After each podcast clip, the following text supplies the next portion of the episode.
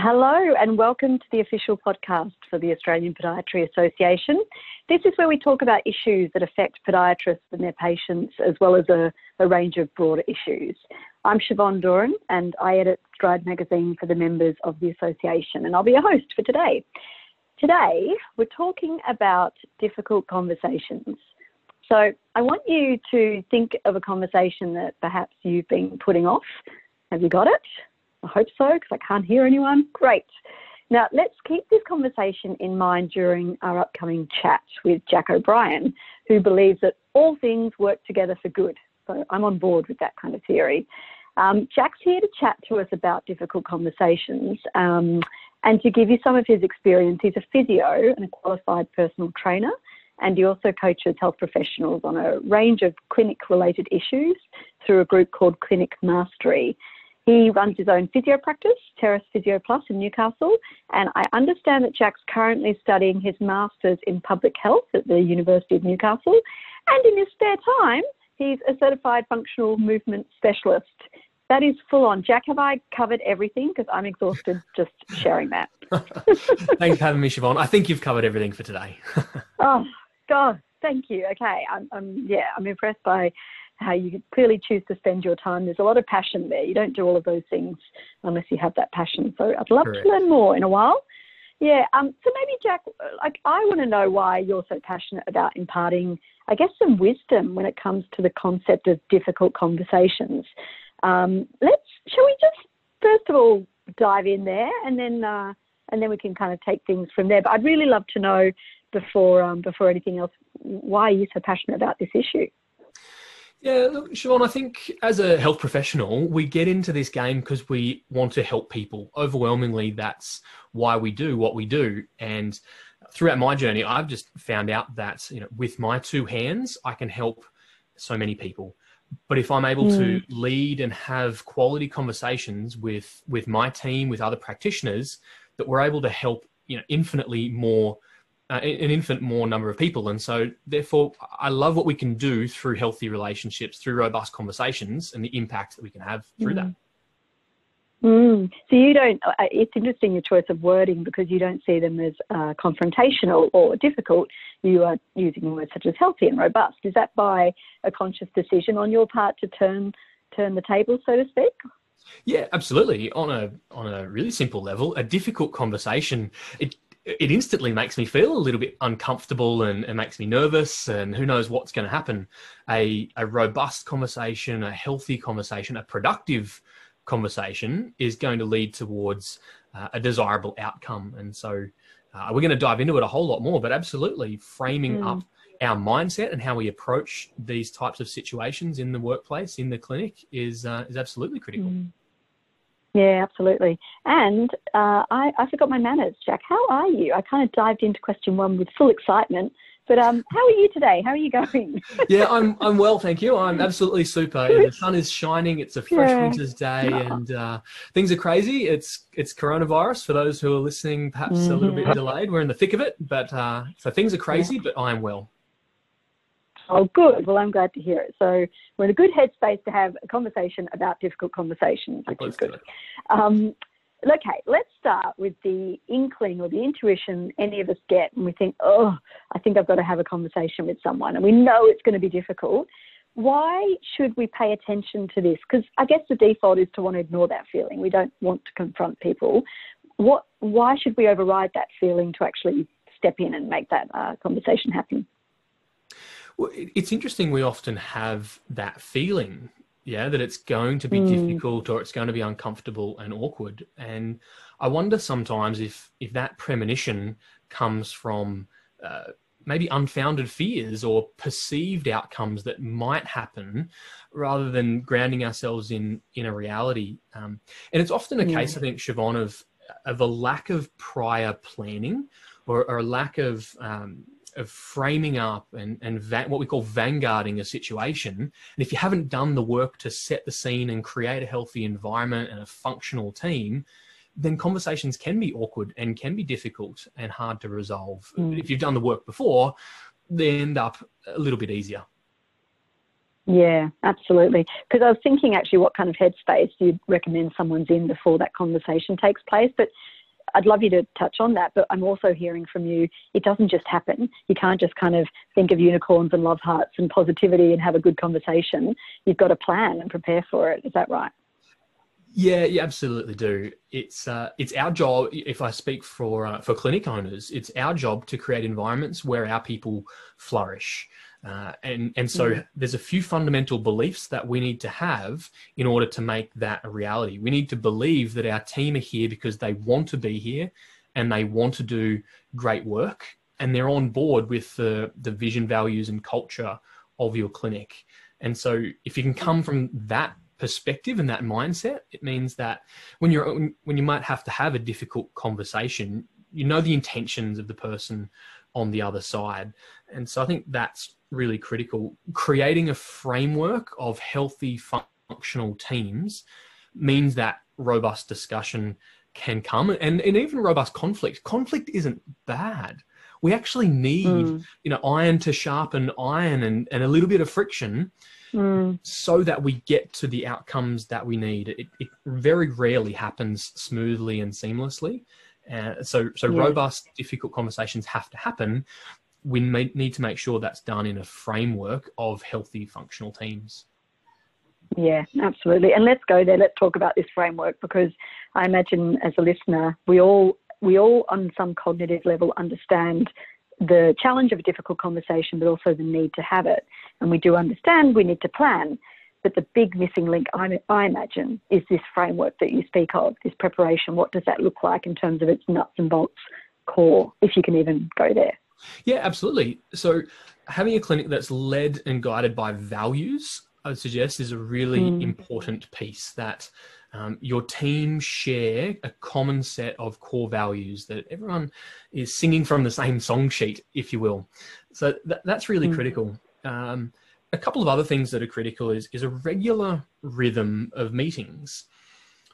What often happens is a situation arises that needs to be addressed in a clinic situation, and the clinic owner calls a meeting, right? And it's it's ad hoc, it's mm. ad lib, and instantly mm. the walls go up in defence. Whereas yeah. if we know that there's a regular rhythm of check-ins, of meetings, um, there's always going to be time and opportunity for issues to arise and to be discussed through. So, so having mm. uh, having aligned core values, having a regular rhythm of meetings, and making sure that you're proactively building vulnerability and trust in your team before the proverbial hits the fan. Right? So mm, uh, yeah, that, that yeah. we're founded on, on a foundation of vulnerability based trust where people are comfortable being vulnerable, comfortable opening up, comfortable being challenged and and receiving uh, candid feedback. It's going to be a feedback friendly yeah. culture. So there are a few of the yeah. foundations that you, you want to be building so that when the difficult conversation has to happen, it's done uh, done on the solid foundation. Yeah, I really like that way of thinking because it's not so much, and I wasn't sure coming into this conversation where we'd head, but it's not so much like, okay, I have to have a difficult conversation. This is the framework I plan the conversation around, and this is how I execute. It's about sowing the seeds uh, over the long term. And what you're saying is the whole culture and the values of any organisation or entity needs to be ready for that conversation and supportive of it, so it's not this one-off threatening moment. Um, yeah, absolutely. I like that yeah. We, you know, maybe what we've spoken about so far is helping people prepare for those difficult conversations in three, six, 12 mm. months' time. Now, of course, we're going to dig into a little bit of how to have those conversations, mm. and, and you might need to have yeah. one this week or, or next week. We're going to help, yeah. help equip you for that. But ideally, we want to be yeah. working now for the long term as well, not just putting out spot fires. Yeah, exactly. That's right. It's um, it's that kind of short-term pain for long-term gain uh, in right. a way because and it isn't painful it's actually really positive what you're talking about implementing these values yeah. and building that um, vulnerability are there any practical examples before we move on to a short-term framework to execute next week for that terrible conversation we're dreading are there any um, are there any uh, I guess practical uh, ways you can build in that vulnerability amongst the team because we hear the word vulnerable and a lot of us would just shy away from that, but you're you're saying embed that into the culture. How do you come in having a group hug? What, what does it look like in practice? yeah, it doesn't necessarily have to be sitting around the campfire and singing Kumbaya. Not at all. Although I do like that. Um, you know, there's I'm a time and place. Absolutely. Yeah. What we want to be thinking about is uh, regular culture days, or we call them alignment days, uh, quarterly catch ups, mm. quarterly cuddles. Pick your language, but ideally a couple of times a year, three to four times a year, it would be setting aside time and prioritizing the proactive health of your clinic. Um, Mm. I wonder sometimes if clinic owners think I need to grow, and it's it's a catch cry of mine to, to grow your clinic. But if we focus on growth, sometimes it's hard to come mm-hmm. by. However, we know that if we focus yeah. on health, healthy things grow. So prioritize mm-hmm. that time. You know, we would suggest uh, maybe half a day or even a full day. Shut the clinic down for a day. Pay your team and invest in the culture. It would be articulating mm-hmm. those common shared values, doing some team building exercises, watching personal development TED Talks, getting in external speakers to, to help your team think through being empathetic and uh, sharing gratitude, really building into the culture of your team proactively. And, and it would be doing those trust based activities. It would be having some radical candor sessions. It would be mm. working through some conflict so that we come out more committed to one another out the other end.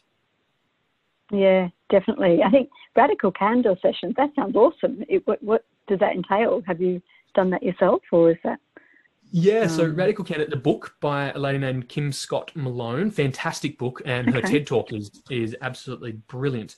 And uh, mm. she talks about we as leaders, we need to balance this tension of caring personally and caring for the individual, but also being able to challenge directly. And oftentimes you can probably picture the leader who challenges directly but doesn't care. Mm. Or perhaps, mm. and usually healthcare professionals will end up on the other end of the spectrum that we care so much that we put our head in the sand and brush it under the carpet. Yeah. And so a radical candor yeah. session would, uh, yeah, would involve being able to challenge people and, um, and help them see their opportunities to improve, but also mm. caring and, and pointing out the the strengths that people bring to the team. And so it's a it's a round the room exercise. What's your biggest strength that you bring to the team, and what's your biggest opportunity to improve the team? And uh, yeah. and being brutally honest can be a whole lot of mm. fun. Actually, it can be really really yeah. Fun. Yeah, quite empowering. I think we've, we've touched on a point here, which is fear. I think behind any difficult conversation is fear, whether it's warranted or not.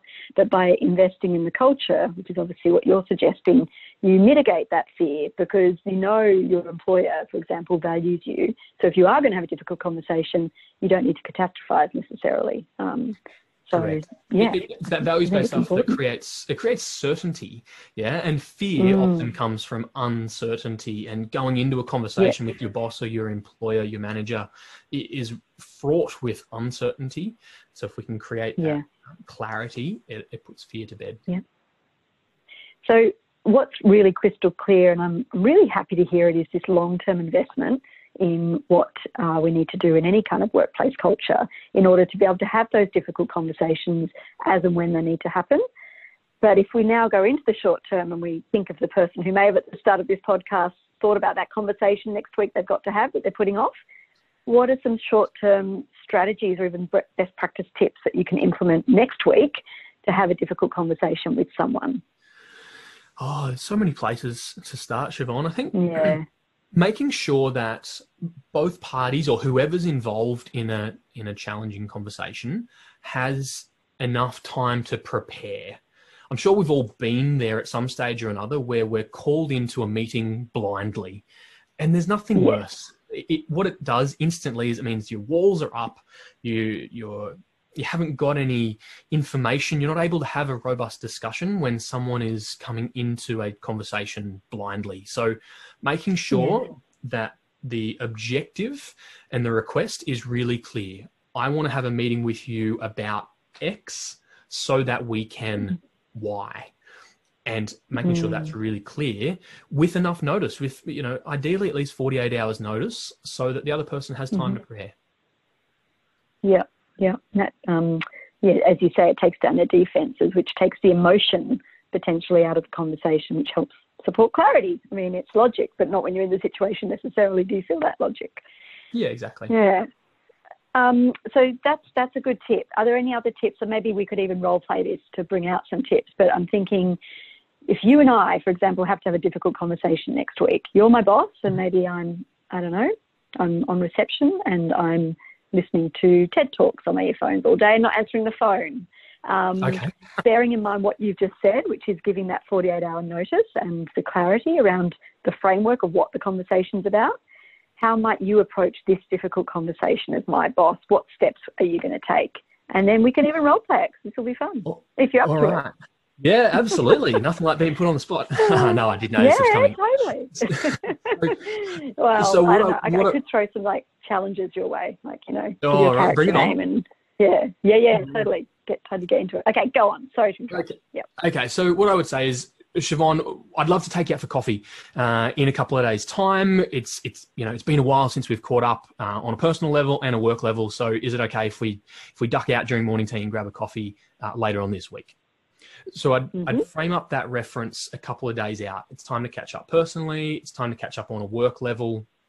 Um, and then ask the question. So I'm always mindful, Siobhan, of the power positioning in a conversation. Yeah. So as a mm. as an employer, as a as a boss or a manager, we need to be aware that the the ball is always in our court. That we're always in control, and so it's important to be asking questions. Is it okay if we go out mm. for a coffee and a catch up? Uh, and that way, it's not me saying you mm, must. Yeah. But we're collaborating yeah. together. Yeah. So yeah. that's really important that we're that we're asking questions. Um, and then what I would say is the the first at least quarter of that meeting. So if you've got an hour for 15 minutes, spend some time asking how they're going and, and really how they're going on a personal level. Now, again, mm. this is on the assumption that you have a safe workplace to be able to have these conversations. But how yep. is home? How are the kids? What's hubby's work like? You know, how mm-hmm. are you mm-hmm. going with the isolation and daycare? And ask the questions around how they're traveling personally. It, it's genuinely mm. caring. This isn't just a means to an end so I can, you know, drop the hammer because you're not working properly. It's because I yeah. genuinely care about you as a human before I care about you as before I care about your performance as an employee. Mm-hmm. So yep. Spend time really caring. I would then spend a couple of minutes setting up the conversation, and um, we call it vanguarding in, in military senses. The vanguard would go ahead and mm. prepare the battlefield for battle. Now, this isn't a battle by any stretch, but we're we're trying to prepare yeah. and cultivate the the environment. And, and, and you might say things like, hey Siobhan, we've got to we've got to touch on a few um, a few topics here over the next few minutes, and I and I realise it's probably going to be a little bit awkward for both of us. Um, mm-hmm. Is that mm-hmm. okay if we just like it's a bit tricky for me? It's going to be a bit tricky for you. Is it okay if we just go there for a little while? Because I, I want to get through mm this together. I want to work on an outcome and a solution. Is that all right? And so you're calling mm-hmm. out the fact that it's awkward for them, it's a bit awkward for you, and this is going to be okay because at the end of the day, we're after mm we're after a solution. Um, yeah. Ideally, the can next... I just sorry? I, yeah. Actually, you keep going because I've got a billion questions, but I'm saving mine up. So this is really interesting. Keep going. Sorry. so, so ideally, then we can fall back on things that we've built in the past. We can fall back on maybe a conversation that we had at our last catch up. We can fall back on our core values we can fall back even on things like um, job descriptions and uh, position descriptions, res- roles and responsibilities. So we can say, you know, hey, Siobhan, remember last time uh, we talked about the opportunities for you to excel and exceed in the work that you do? And you would say yes. Mm. Um, and we spoke about how you know your productivity and efficiency you, you can be really good you know three or four days out of a week but where the opportunity lies for you is being productive you know five days out of a week or you know seven or eight hours a day instead of just five or six. Do you remember how we had that conversation? And she would ideally say, or you would ideally say yes. Yeah. Yep. And we would also say, no. yeah, oh, no, I don't remember at all. no, no. I'd also say something like, remember when we first started, or even last time when I said you were doing a, a brilliant job, an absolutely ripper job. Remember how we said, uh, hey, Siobhan, if there's ever anything that's slipping, I'm going to, it would be it would be wrong of me not to call you out. Um, I believe that there's more mm. in you. And so, if and when I see an opportunity for you to improve, I'm going to have that conversation because I think that, you know, I think there's more in you. I think you are a high performer. And if I see an opportunity, mm. I'm going to call out. Remember how we spoke about that a couple of months ago? Mm. Um, and so, you setting this conversation up to go, it's not unexpected. We've spoken about it before. It's going to be awkward, but we're going to get towards the outcomes because this is all about outcomes. Mm-hmm. Yeah. So you'd spend a few minutes having those types of conversations and questions, Siobhan. Mm-hmm. Interesting. I mean, like, I love your approach because you are assuming that people have had context setting before this conversation. So whether it was months or years ago, there have been conversations in the past that have set a precedent, and you can refer to that now in this difficult moment. Um, I guess I'm thinking of the person who may not have had this precedent set in the past, mm-hmm. who may not have taken their um, receptionist or colleague out for a coffee three months ago and like laid out that boundary, that framework. Um, so is that that stepping stone part of the conversation where you do refer to the past? Do you just omit that if you haven't done that, even though you need to, and move straight into then another part of the conversation? Yeah, good, really good question. I think it's important for us as leaders to be vulnerable and humble and open about it. And if we've got to this place where we haven't done the groundwork, but we've got to we've got to address an issue, we'd, we'd say something mm. like, "Hey, Siobhan, you know, if we're if we're really honest, I should have, you know, addressed some of these yeah. things a couple of months ago, or I should have set the scene up, and I we we for whatever reason that hasn't. You know, but what I, I have to say, Jack, my dogs barked in the podcast, but today you're lucky enough that they've just gone crazy. So there you go, listeners, for your listening pleasure. They completely talked over you, and as am I doing right now. Keep going. That's no, no, that's fine. so you would own it and you would apologise and you'd say, "Look, we should have done that work a couple of months ago. We haven't." But what I want from today mm. is, you know, we've got to talk about a few things, but overwhelmingly, you're safe you know your job's not in question i'm not here to berate you and pull you down i'm here to help find opportunities for us to get better together. And so, you know, when was the best time to plant a tree? You know, a thousand years ago. When's the second best time today? Mm. So let's be really clear today. We're going to talk about some issues, but we're going to get through it, and we're going to work through this collaboratively. Yeah, and for, as you say, there to be solutions which are tangible at the end of the conversation. It's not just a conversation for the sake of it there are um, exactly. clear, there's clarity around the solutions. It, I love what you're talking about in terms of being vulnerable um, and being prepared to be vulnerable because I do wonder if some podiatrists or anyone listening to this may not be as comfortable, especially in their if they're in like a leadership role, um, mm-hmm. showing this vulnerability. I, I think of the whole servant leadership concept, which I don't know if you're familiar with, where you know the leaders of any entity actually are serving the people that they work with uh, just for everyone's sake, for the greater good. Um, my question is, how, what would you say to someone who thinks, no, I can't be vulnerable, I'm in a position of leadership and they'll lose respect for me if I show such vulnerability? Oh, that's a that's a really good question. And I don't think you and I think. I think maybe there will be some people who still hold on to those um, ideals, which are less relevant in business, but are still there. Yeah, uh, you're right. There's there's definitely some uh, some environments and situations where there is a real hierarchical uh, arrangement. Yeah. I think if, if you genuinely believe in the organization, in the values and the outcomes that you're trying to achieve, uh, it's incumbent yeah. on us to own the situation. And you know, I would say to that, Siobhan, if if you're really strong on the hierarchical values, but yet you're still mm. finding you're having to have difficult conversations over and over, perhaps mm. there's an opportunity to reflect on how that hierarchical mm. environment's working for you, and maybe there's an opportunity yeah. to consider a servant leadership, uh, um, a leaders eat last yeah. approach. Yeah. Um, what and what we yeah. what I would also suggest is that we know you know there's a great book Stephen Covey, The Seven Habits of Highly Effective People. We know that highly effective people will seek first to understand. They'll begin with the end in mind mm. and they'll look for win win mm. situations. They're three of the seven points. And so, you know, when I say that, seek first to understand, begin with the end in mind, look for the win win, to me, mm. that's a really great example of humility, of humble leadership. And let's be honest, if you're expecting transparency humility and vulnerability from your colleague, mm. but you're not willing to give it yourself, I'd suggest that that's an unrealistic and unfair expectation to impose on someone else. Mm. Yeah, I couldn't agree more. I think it's a really, I think what I love about this conversation is that it touches on much deeper concepts as well, which is how do you lead and what kind of personal leader are you? And, you know, maybe there's uh, a bit of updating required in that space if, um, if you do hold on to the fact that you can't show vulnerability. Because 10 or 20 years ago, this wasn't really a conversation you and I, I imagine, would even have been having. So mm-hmm. I think we've come a long way um, and we need to yeah, encourage uh, anyone who feels scared of showing vulnerability um, for them to see the benefits.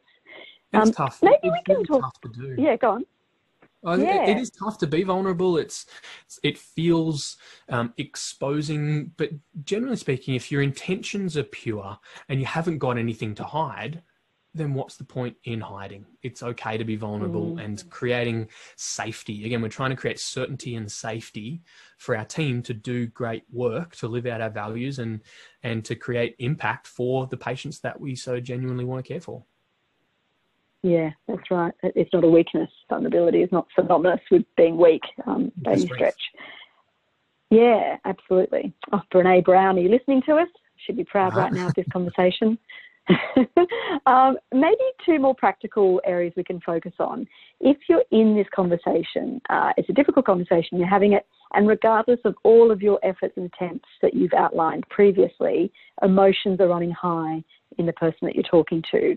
What quick fire techniques might you suggest to mitigate that and calm down and diffuse the emotions within that situation? Are there any tricks or tips that come to mind? Mm, yeah, for sure so we always want to make sure and again as a leader create that safety so we want to talk about yeah.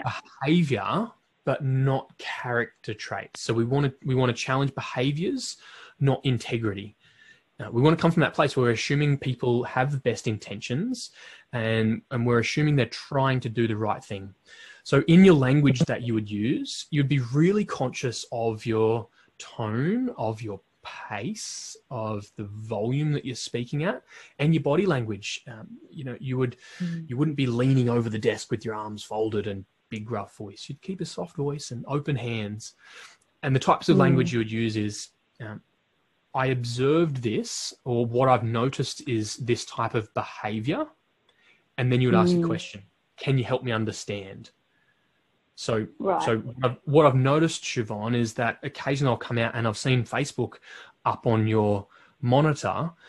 Can you help me mm. understand what's at play here?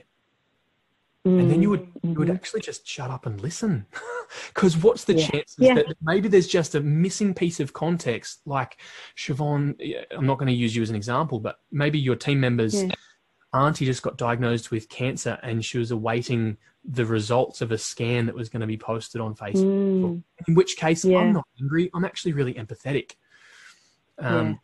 So we're making observations and we're asking questions so as not to challenge the integrity of the person, but to try and understand the behavioral patterns. Yeah, yeah. And that what I love about what you've said, Jack, is the fact that you, as the instigator of the conversation, really do need to come in willing to learn and to have your positioning challenged in a positive way. Um, I think we have a black and white approach to those situations that doesn't serve anyone, does it? No, it doesn't. Usually there's context that you know we as leaders are, are blissfully unaware of and i would say that, it works the same way perhaps you're a podiatrist you're looking to ask your employer for a raise or a pay rise seek mm. to understand, ask questions. Perhaps your boss is really battling and hasn't taken a wage home for two or three months. And there's a few mm. things around your yeah. performance that you could look at improving that would then warrant a pay rise. But always seek first to yeah. understand. But to your point, Siobhan, around when emotions are running high and uh, mm. and there's a bit of tension in the air, it's okay to call that out and to either take a timeout or let's get back yeah. to the like the real issue here. So I might say, "Hey, Siobhan, I, like I just want to stop you there for a second. I, I realize that this mm. might feel a bit confronting, or I can see you're getting a little bit anxious, a little bit defensive. Uh, I noticed your voice just raised a little bit. Um, is it okay if we get back to the the real issue here, or is it best that we make another time, perhaps later today or tomorrow? And so, mm, again, I'm not okay. dictating the situation. I'm asking you: Is it okay if we get back to the mm. real issue, or we find another time? Mm. So the the decision. Yeah, okay. And what happens if I do say no? I don't want to get back to the real issue. it's a bit obstinate, but what, what do you do? I guess. Yeah, I don't know. And, and so what we'd say really? there is yeah it, it's a really common situation. So we'd say things like, look, I realize that it's a tough one to tackle, but we can't mm. go around this. We're going to have to go through it, as the child's mm-hmm. nursery rhyme goes. So we're going to have yeah. to deal with it at some stage, and better that we deal with it now as a molehill than having to deal with it as a mountain down the track. Yeah. Um, you know, I think we can get over this. I know there's a way through it. I'm, I'm pretty confident we're going to be able to find a win-win. Let's let's mm-hmm. get it done so that we can move on. Yeah, yeah, 100%. Um, and then I guess thinking again about practical tips you might have. Let's say the person who has instigated this conversation is nervous. I mean, they're, they're bound to be to some extent. I don't think they're human if they're not. But um, right. perhaps that those nerves are showing. They're getting red, their hands are shaking, they're feeling agitated, and they're not wanting to be seen that way in this, in this context.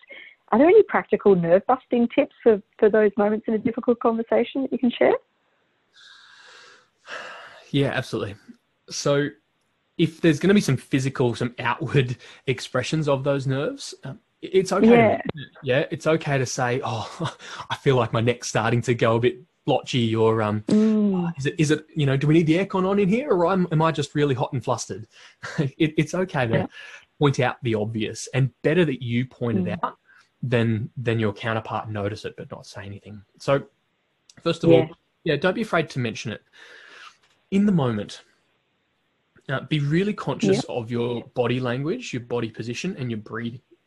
So we often don't breathe very well when it comes to conflict. Mm. So if you listeners, perhaps you can just rewind 15, 20 seconds. As Siobhan asked me a question, I just took a deep breath mm. and made sure I breathed out. We often hyperventilate and retain a whole bunch of uh, carbon dioxide, CO2, for the uh, chemistry nerds out there. And that's going to put us into a, a really sympathetic state, a fight or flight state. If we can take a deep breath, relax our posture, open our hands, maybe sit back in our chair rather than lean up on the desk, and slow our rate of speech down. It's a really critical mm. one to mm. slow your speech down. You're going to find that will help to put you back in a little bit more of a relaxed state, a little bit more of a parasympathetic state, and allow you mm. and your counterpart to process your thoughts a little bit easier. And it's okay to maybe take a couple of breaths, collect your thoughts. And if you're really struggling to piece your thoughts together, again, call it out. Oh, Siobhan, I'm, yeah. struggling to piece this together, but if I'm just going to spitball and, and think out loud here for a second, mm. here's what I'm thinking. And so that way you're yeah. not putting yourself into a corner of this is my firm, unchanging opinion. We're just yeah. spitballing. We're going to work out the solution collaboratively together.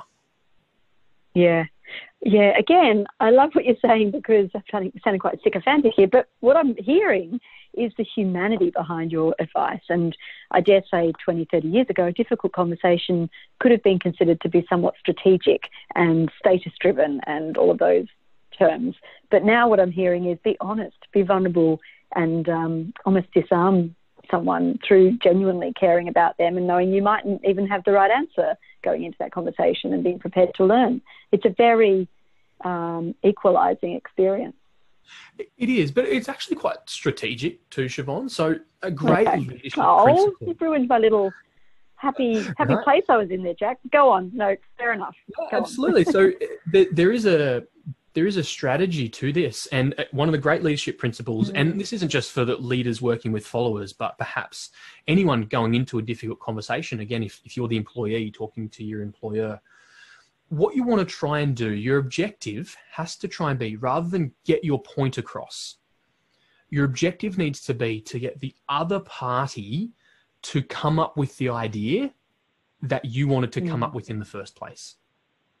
So, okay. you know, if I was to, if I was to put a hypothetical example on that, and let's say I'm the podiatrist asking for a pay rise, I don't want to walk into a meeting with my boss and say I want a pay rise. mm. maybe what you want to do is head into a meeting and say, you know, um, I'd love it if we could review some of my KPIs or what we prefer to call CEIs, clinical excellence indicators. Um, mm-hmm. I feel like I'm doing a really good job getting patient outcomes. I feel like my rebooking rate is great. I've got really low cancellations. And as a result of all that, uh, you know, my billings are, are, actually really good. And perhaps as a mm-hmm. percentage, my, my wage is, is on the lower end as a percentage. Um, and so mm-hmm. as, a, as a podiatrist, I want to learn how to get better boss, can you help me? Uh, what what are the ways here that you know um, that there's remuneration appropriate, but how can I get better better as a podiatrist? What's mm. the chances your boss yeah. is going to go? Oh, that's awesome. I didn't realize you're doing such a good mm. job, and you're right. Your your billings are. Uh, maybe we need to talk about a pay rise. yeah, right? yeah. And so all and the boss is with the idea of the pay rise, not you. Or, or, likewise, in the conversation around the receptionist on uh, on on Facebook or listening to TED talks. Mm. Um, as the boss, I want you as a receptionist to get to a place where you realize, oh, it's actually not productive for me to have multiple tabs open. And I've got yeah. 45 minutes worth of breaks through my day. That's more than enough time to get my, my personal life and my social media fix in those breaks. You're right. I, I probably don't need to be on social media during work time. Yes, okay. And that comes back to what you said about referring to a previous conversation, ideally. Um, so the person does come around and say, I do remember that conversation. I do remember we talked about productivity and actually, yeah, I don't think my social media use is doing much to support right. that. And it leads um, towards um, that outcomes yeah. and accountability. At the end of any difficult conversation, we want to be really clear on what's the outcomes and actions moving forward. And if it is mm. someone's idea to carry out their own action, they're going to be far more likely to actually make it happen and stay accountable to it. You know, if I said to you, uh, Siobhan, I, I don't want you to be on Facebook or social media during work time, you know, you'll probably yeah. do it, do it reluctantly. If you said to yeah. me, hey, Jack, what about I don't use social media during work time and I just check it through my breaks? Is that okay if I do that? You're going to be fun. You're going to own that decision and own that action far more than me imposing it or imparting it on you. Yeah, absolutely. And that's so much more empowering for everyone anyway, but um, it doesn't happen, what I'm hearing, by accident. Hmm. It's very deliberate. Um, yeah, I, I was going to ask you, and I think you've answered this now, but um, the idea of diffusing any lingering tension that may happen after the conversation. You see the person by the water cooler, or you have a meeting with them about the issue that was obviously a bit heated previously. Mm-hmm. How um, how do you go back to day to day business with that person and get on uh, in a way so you're not held back by any tension? But mm-hmm. before you answer, what I'm hearing is that you are practical with your outcomes of that conversation, and by being so practical and having the solutions, there's no real room for emotional uncertainty, um, which could impede relations outside of that conversation. I don't know if you've got something to add to that. Yeah, you've taken the words right out of my mouth, Siobhan. So, as we finish yeah. a difficult conversation, we want to be really clear yeah. on what happens moving forward. And so, yes, we want to be clear on you know actions and accountability that comes with that. But you know, as a leader, I would, again, in the interest of vulnerability, I would say, hey, Siobhan, this is probably as we walk out of here, we might get a few funny mm. looks in the hallway, or it might be a little bit awkward for you know you and I over the next couple of days.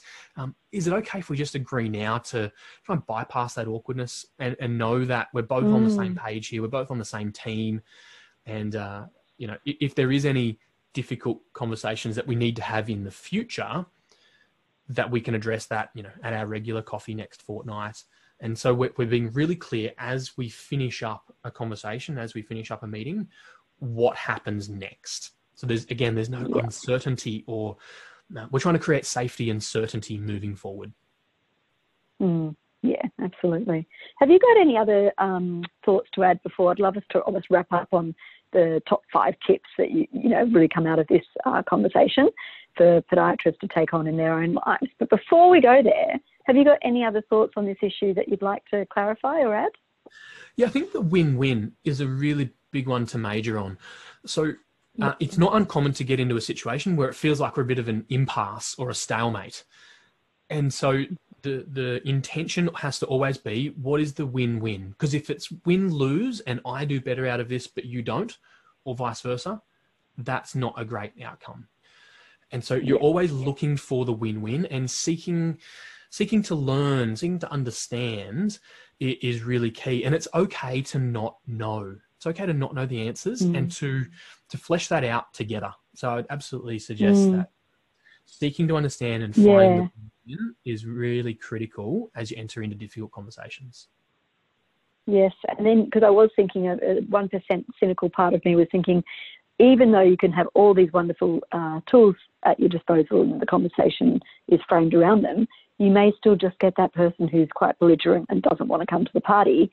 But I guess that's where the win-win aspect can help get them over the line um, that little bit further. Yeah.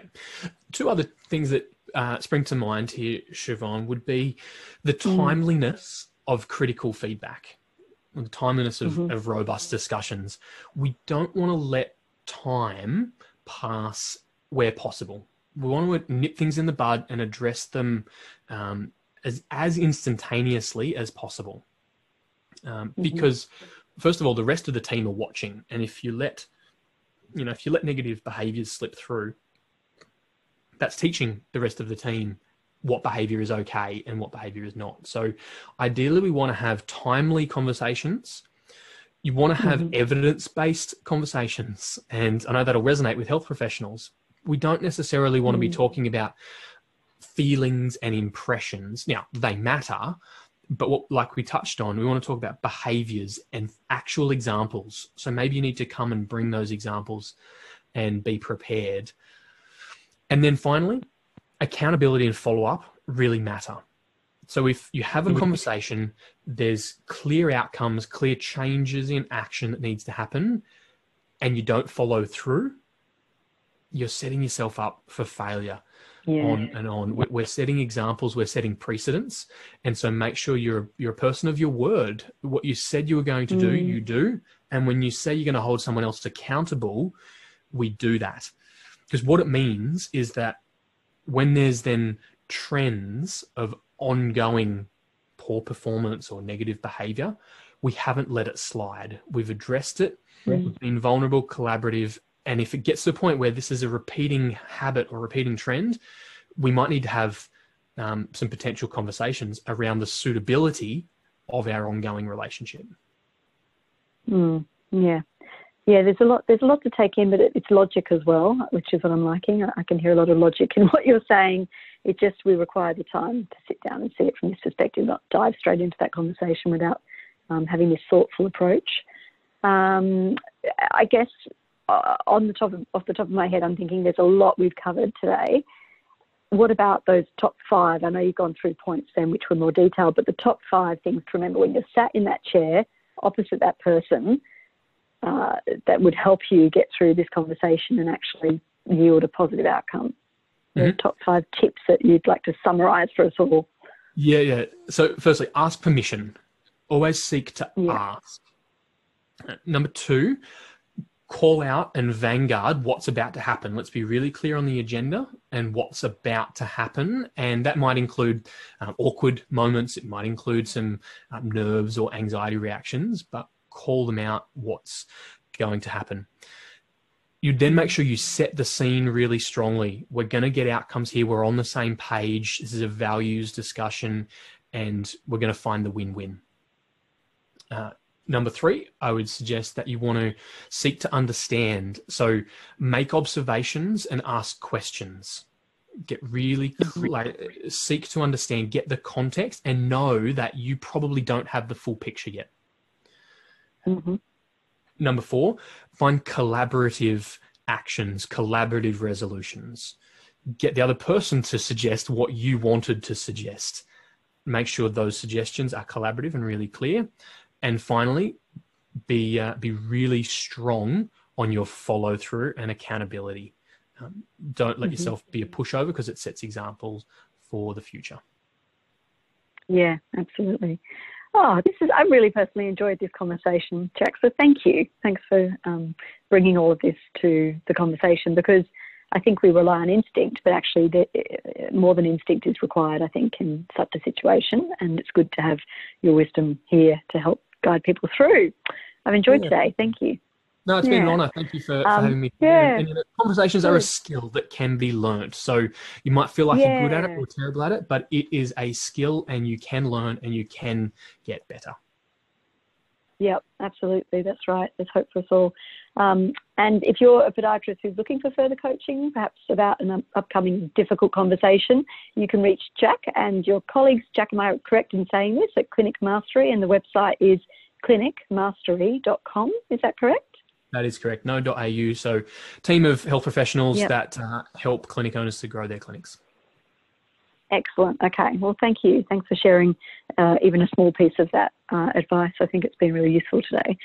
Uh, and in the meantime, listeners, don't forget to thank you. Check out our website. Uh, you know the website by now, I'm sure, but it's podiatry.org.au for a range of ongoing updates that affect podiatrists. And of course, our social media feeds are always active at facebook.com forward slash Australian Podiatry Association or Twitter, which is apoda underscore national.